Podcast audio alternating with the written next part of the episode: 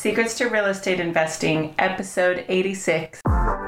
Welcome to the Secrets of Real Estate Investing Show, where you'll learn powerful strategies from top experts to take your investments to the next level. Here's your host and expert real estate investor, Holly McCann. Hey everyone, welcome to another exciting episode of Secrets to Real Estate Investing.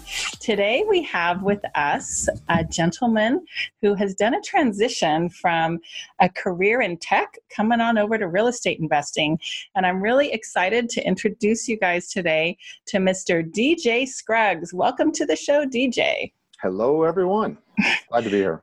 Well, thanks for taking time out of your busy schedule. And I'm so excited, especially since you're kind of a newer transitioner, if that's mm-hmm. a word, for you to share about your path. Because so many people are, you know, considering making the leap out of full-time employment, the corporate world, mm-hmm. and either adding real estate investing as a side hustle or making it a full-time focus like you did. So why don't you start by telling our listeners about your path and where you started? Great. Yeah, happy to. I've, so I've got kind of a funny story about it too. So my background um, is tech. I did tech startups for about 20 years. Um, before that, I studied music. I mean, I was a classic liberal arts major who had like no idea what he was getting out of school. I mean, I really was lost. This is back in 1990. So um, I got into tech because that was, you know, starting about 95, it just turned into this gold rush. And, um, uh, it was exciting, but and my first company did really well, and I sold it for a crazy amount of money, but it was an all stock deal, and they put golden handcuffs on me, uh, handcuffs, and by the time they took them off, they were plastic handcuffs, and so I did make a ton of money on it, but my investors did really well, and uh, it was an exciting introduction.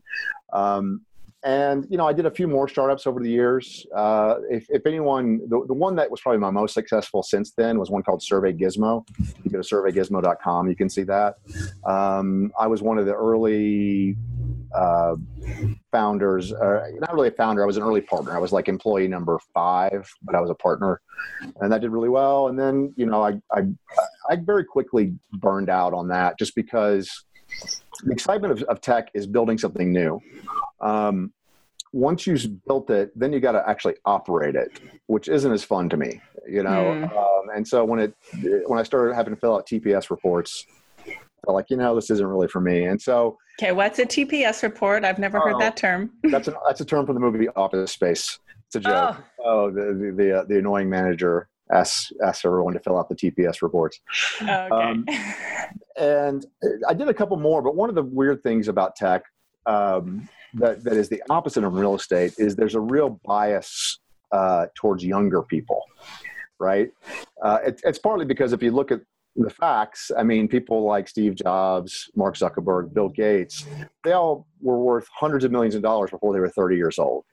And so Silicon Valley tends to, to value that. Um, and so I was sort of burned out with trying to stay relevant. Um, also, it takes you a couple years excuse me, almost sometimes a couple of years before you even know if you have something. So you may get excited, start working on it, raise a little bit of money, and then you just grind, grind, grind, grind, and hopefully you find some customers and you're off to the races. But the sad fact is the vast majority of those startups fail. Um, you may not ever even hear of them. You know, they'll get going for six or nine months and then just kind of quietly disappear. So after doing a few of those, I didn't want to do those anymore. And what's ironic is my neighbor, this is about two years ago, is he's a real estate agent, or he was, he moved away, but he mentioned a uh, company called Bigger Pockets. and I thought, oh, that sounds cool. Maybe, maybe they'll hire me. And so I went to their website and, you know, applied for a programming job there. And th- they didn't get back to me. I was probably too old. but, but like, wow, this is a pretty cool website. And I just started browsing around and got really interested.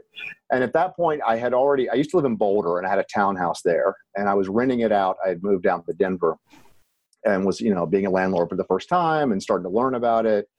And then I actually started, so then I started thinking, you know, maybe I should be doing more real estate. And I went to my partner, now partner, Adam Adams, his uh, meetup group. I went to his very first one, which was like five people and um, that's now up to it regularly has 70 or 80 people come he does them every week so adam's a machine um, but that really sort of opened my eyes to oh so it's not all just 25% down get a mortgage rinse, wash, repeat. There's a lot of different ways you can do this. And so that really appealed to me to sort of my creative side. You know, like I started thinking of real estate less as a thing you buy and more as a deal you put together, right? And there's a lot of different people involved in a deal sometimes. And so it's almost like a manufacturing process as opposed to just a simple purchase. Um, so then I decided this is the end of last year, end of 2016. I decided, well, okay, I want to do this full time because I, I'm not good at part time stuff. I'm the kind of guy who has to go all in. And when I was looking at sort of the, the different ways of doing it, I thought fix and flip was the best way for me to get into it because you can cycle cash quickly. Um, that said, I knew I probably wouldn't do that long term just because I don't get super excited about planning you know all the steps and managing contractors and all the things that go into that. Um, but that's where i started. And my first flip it took me about three months before i found one. And it was one of those um, one of those crazy first deals where I, I she found me on the website uh, on google searches and i went and made an offer and the offer was actually below what someone else had offered um, but i wasn't sure about the price. And also, it was down in Colorado Springs, which is a good hour and a half away. So I was like, if I'm going to buy this, it's got to be something that every time I get in the car, I feel good about the money I'm making and not like resentful. Yeah. and so I, I bought it and then I, you know, got a contractor in. His estimate was way higher than I thought it would be. And I talked to a realtor and he said, you know, I think you can probably sell this as is. So I said, well, let's just list it for a couple weeks and see what happens and we did. And so I think I bought it. I think my price was like 158 maybe, and we listed it at 195. And I thought, you know, after the commissions and everything, I would make maybe ten thousand dollars and I'd be happy. Well, it ended up selling for two eleven five. Nice. Yeah, and, and, that all happened in the in the space of ten days. You know, someone came in and made the offer, and I was like, wow, this is easy. and no work effectively. Yeah. yeah. Yeah. So I was really excited about that. And um, my next flip has been more of a challenge. I, I bought that one in June off a wholesaler. Um, and that one I knew I wanted to do a full rehab so I could get the experience. And I, I didn't think I'd make a lot of money, but I thought at least I'd learn a lot. Well, I definitely learned a lot and I did not make a lot of money. Um, but what I'm doing now is I've been exploring lease options as a way to sell it and that's probably what I'm going to do. Um, I'm starting to get interest for that, and uh, th- there's a guy here in Denver, Kevin Amolsch, who wrote a book called The 45 Day Investor. That's all about lease options, and I talked to him personally, read the book, and so that's what I'm going to do. So I think at a minimum, I'll break even, and if I can hold on to it for a couple years, I'll I'll end up making money on that one.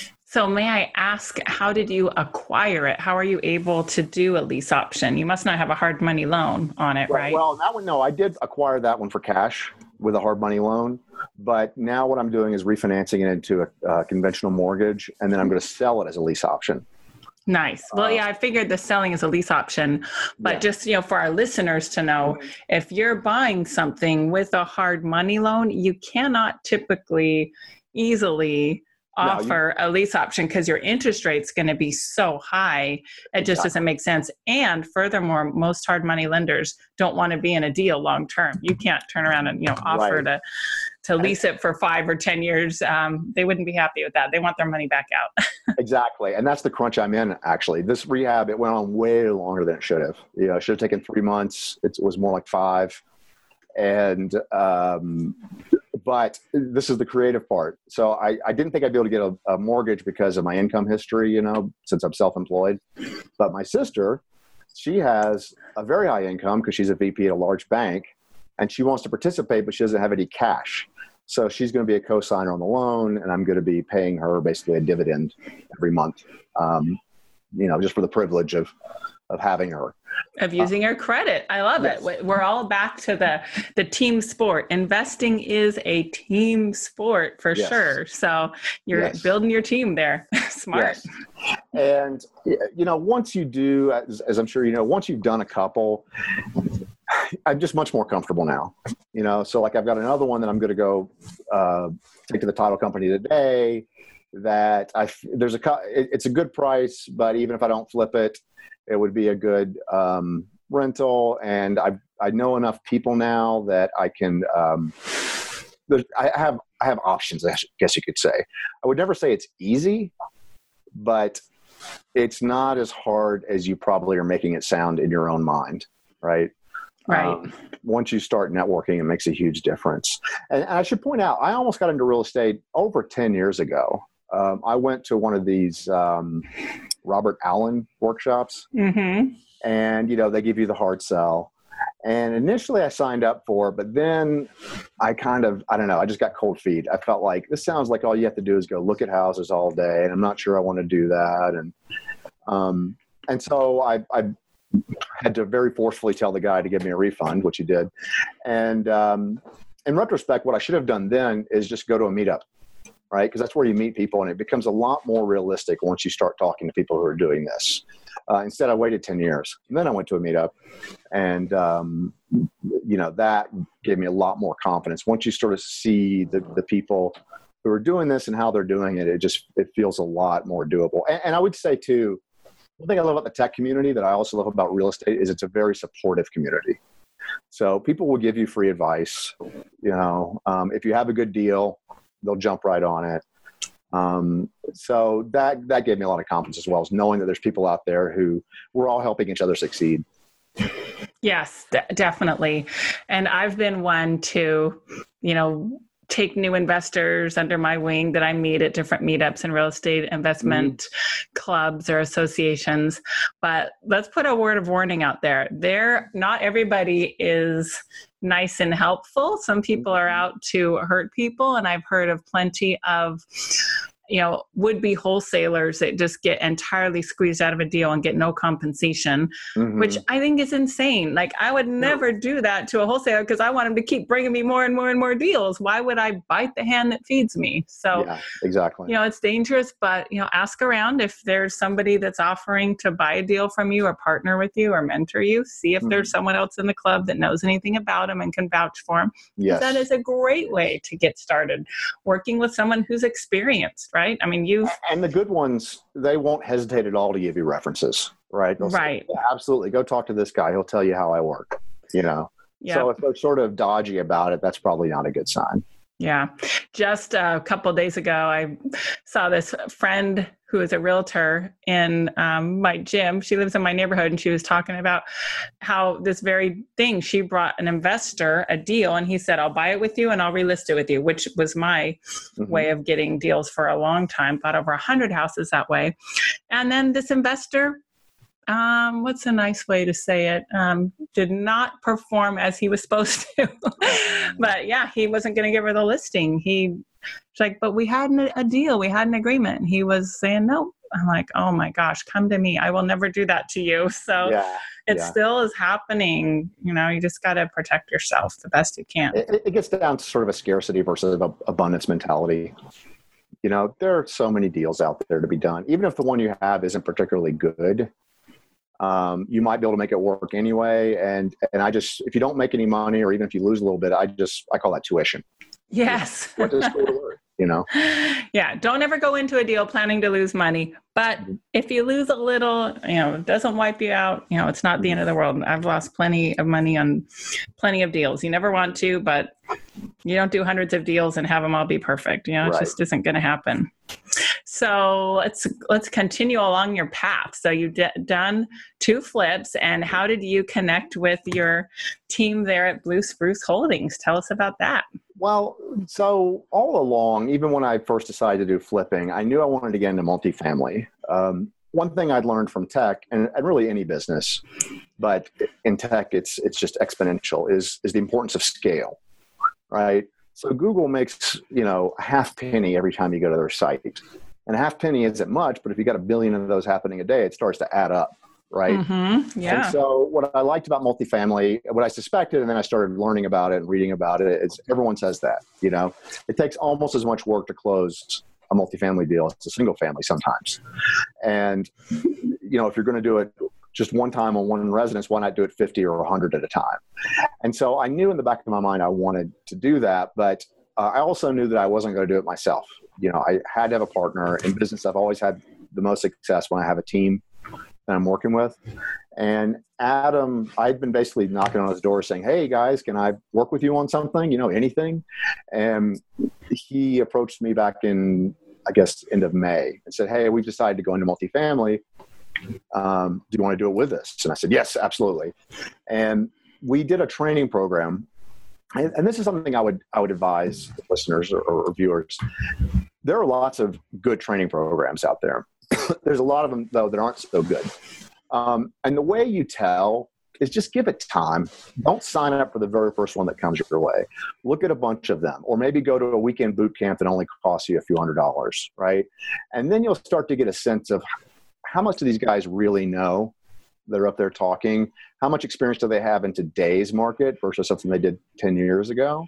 Yes. And I, I, you know, I'm a fairly intuitive person, so I looked at a whole bunch of these things. And uh, Adam and Manny had wanted to go with Dave Lindahl, who I did not know a lot about, but I went to one of their weekend boot camps. I liked it a lot.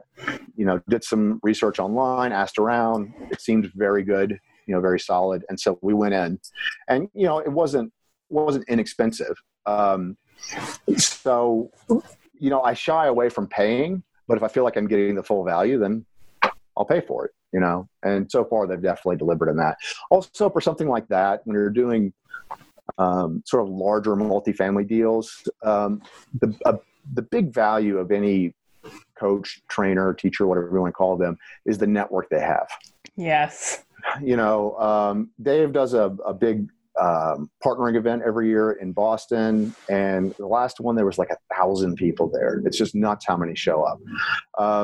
That's not to say you should go with Dave Lindahl. There may be another coach you resonate with, and I'm sure there's other coaches that also have a thousand people at their meetups. But getting kind of plugged into that network, um, it, it, boosts your confidence. It helps you find investors, helps you find sponsors for larger deals, and you know we, we really felt like that was going to be the test. Are we getting the value of this program? Is if we can find those kind of people, and we have.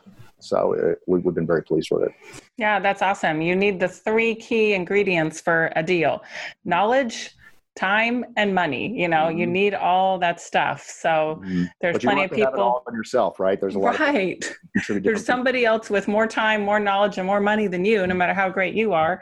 And, right. you know, maybe maybe you know someone with full-time work they've got credit only you know that's that's right. effectively money so definitely mm-hmm. build your network for people that have all those things yeah and you know what what's gotten me excited about what we're doing here now is is adam being the master network he is he, he's one of the people that just attracts people to him so we've got a full-time staff here of five people and three more who are part-time and uh, so we're able to parcel out the work, and that allows us to look at a lot more deals a lot more quickly. Um, uh, you know, make offers, more offers than you know.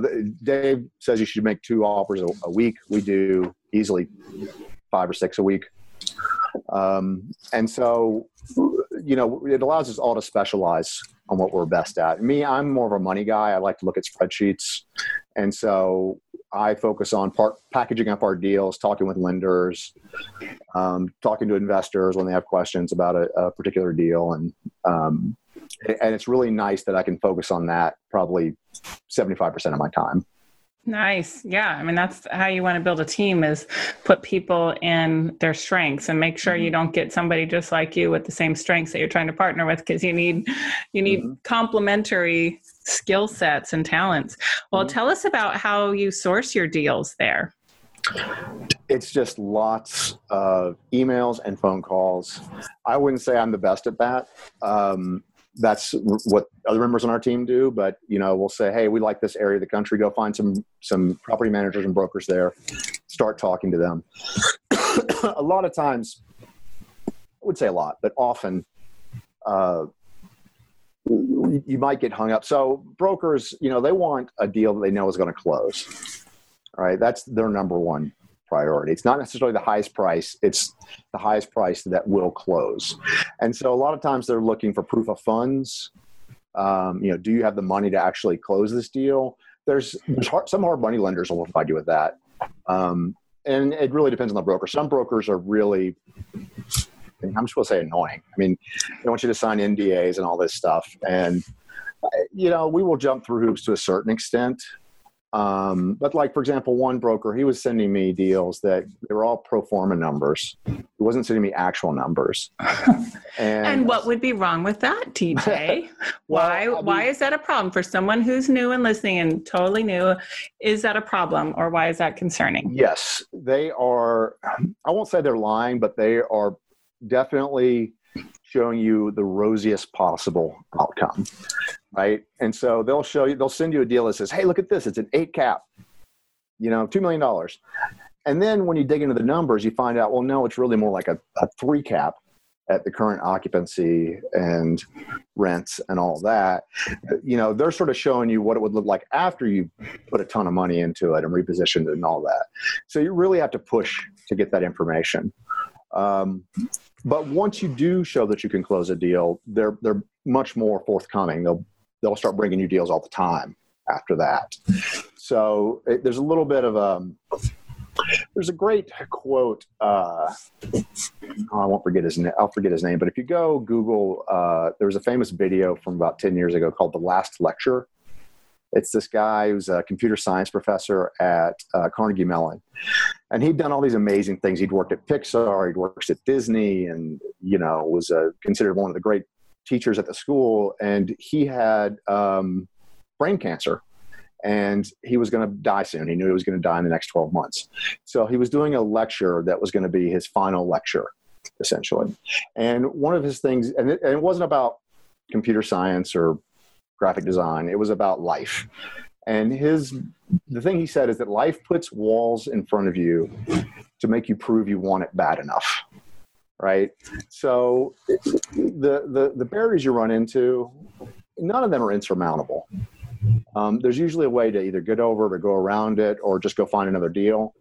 But if you persist, I would say that's 80% of this business is just persisting you know just keep keep making offers keep talking to people and eventually things will start uh, moving in your direction Oh, yeah. And I think if you're not having success and you're trying to prove you want it bad enough, if you've failed a few times, talk to your buddies and your friends and your mm-hmm. peers at the at the RIAs, at the real estate clubs. Say, hey, mm-hmm. this is this normal? Should I have made this deal work? What am I doing mm-hmm. wrong? You know, ask ask for help because there are plenty of helpful people. I'll tell you one uh, a lesson I learned uh, the hard way, which was uh, this property. I, so I did a lot of direct mail, and I got a, a call from a woman who wanted to sell her house, and uh, she, you know, she needed to sell it quickly. She had debt trouble. Um, she wasn't. You know, a lot of times people are in that situation, they're not, they're not necessarily the most organized, kind of on point people. So you kind of have to keep calling them, and um, so eventually I got an appointment. I went looked at it. It was a great house. Uh, neighborhood was so so, but I knew that you know, at the price I was offering, that I could definitely make a, quite a bit of money on it. So I gave her the offer and I told her to sleep on it. I'd call her in the morning. I called her in the morning and she said, yes, she wanted to do it. But oh, by the way, um, it's going to auction today. Oh, by the way, she waited to the very last minute. So I rushed over to where the, uh, it was actually a Habitat for Humanity house. Oh they were the ones who foreclosed. That gives you a sense of how difficult the situation was for her. And they were like, sorry, it's at, you know, the sheriff's got it now. And if I had simply asked, you know, she told me she had debt problems. I should have asked, well, how serious are these debt problems? Right. You know, uh, is there a foreclosure that's imminent? You know, so I mean, that literally just slipped right through my fingers because I didn't ask the right questions. Well, at the beginning, you don't know what you don't know. Exactly. So now you know. You know, mm-hmm. most of us only have to make those learning experiences one time, and then, then we know for the future. Mm-hmm. Yes, yes, yes. Well, um, tell us too, like what you guys look for in a deal. It sounds like you're looking for deals like all over the country.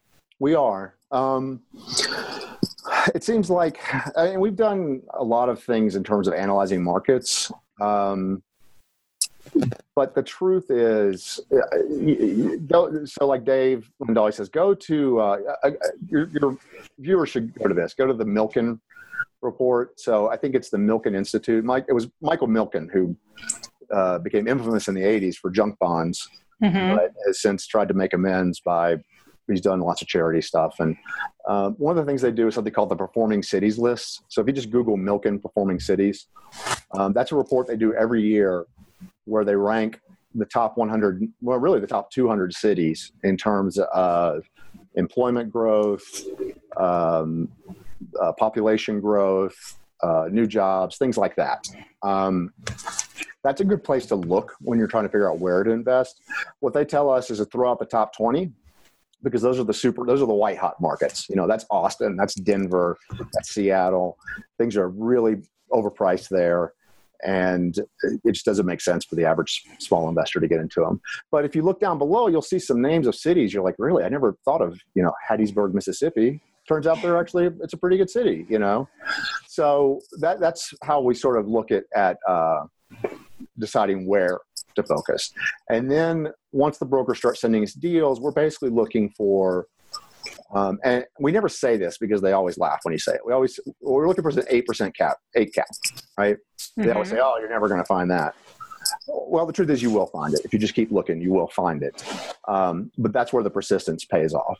But if we find something that's got an eight cap and a twelve cash on cash return, and uh, and then we look for 1.6 debt coverage ratio, um, that to us is like a home run. Just like jump on that deal and get it done. Um, but you do have to kiss a lot of frogs to find those, and you do have to tease out information because sometimes, a lot of times, those deals it's it's a mom and pop seller. Maybe they've owned it for twenty or thirty years, and they're just tired of it, or they're getting ready to retire. So they don't necessarily have the best records and bookkeeping. And like one deal that we were going to close in January, they had to sort of fax us bills you know their utility bills because they didn't have like really an accounting system that kept track of all that stuff. Yeah. Um, so those are the three things we look for. And ideally there's a value add component. So you could uh, spruce it up reposition it. Um, and sometimes value add just means getting better management. You know not all management companies are created equal. Uh, mm-hmm. some do a pretty poor job. So simply just putting in a, a new manager who's who's focused uh, right there can raise your occupancy from let's say 90 to 95, and that will boost your income by it could be fifty hundred thousand dollars a year. You know. Oh yeah. Uh, in some cases, so and, and then if you do that, that means that now that eight cap is worth even if you sell it at an eight cap, it's worth quite a bit more. It's worth about ten times more than the income. So if you if you can get let's say a hundred thousand in new income um, that's worth about 1.2 million at an eight cap. So if you bought the property for two million, now it's worth 3.2. You know, it's um, uh, it's it's amazing what just you know focusing on some of the little little things can do. And There's many, a lot of things you can do as well, but that's the one that that's the easiest to notice. Well, and those mom and pop investors are in a survival existence mode mm-hmm. not in the mode of how can we maximize our income how can we make things more efficient they're just right. like hey we've had this forever the yeah. checks come in management company just sends it we're just they're not focusing and looking for opportunities like you guys are fresh new eyes would so that's where the opportunity is yeah. definitely go for those long time owners mom pop investors that that aren't and I should mention, I mean, all of our deals right now are coming from brokers, but we are going to start doing direct mail um, early next year, as well as regional meetups to help attract in, investors, potential investors, and you know, hopefully they'll be sourcing us deals as well. So that's that's kind of level two. Now that we've got a couple deals under our belt, we know how to underwrite them and how to finance them. We want to get more of them, you know, get as many as possible. Absolutely. And you're building a track record for your future investors to exactly. see your success rate too. Awesome.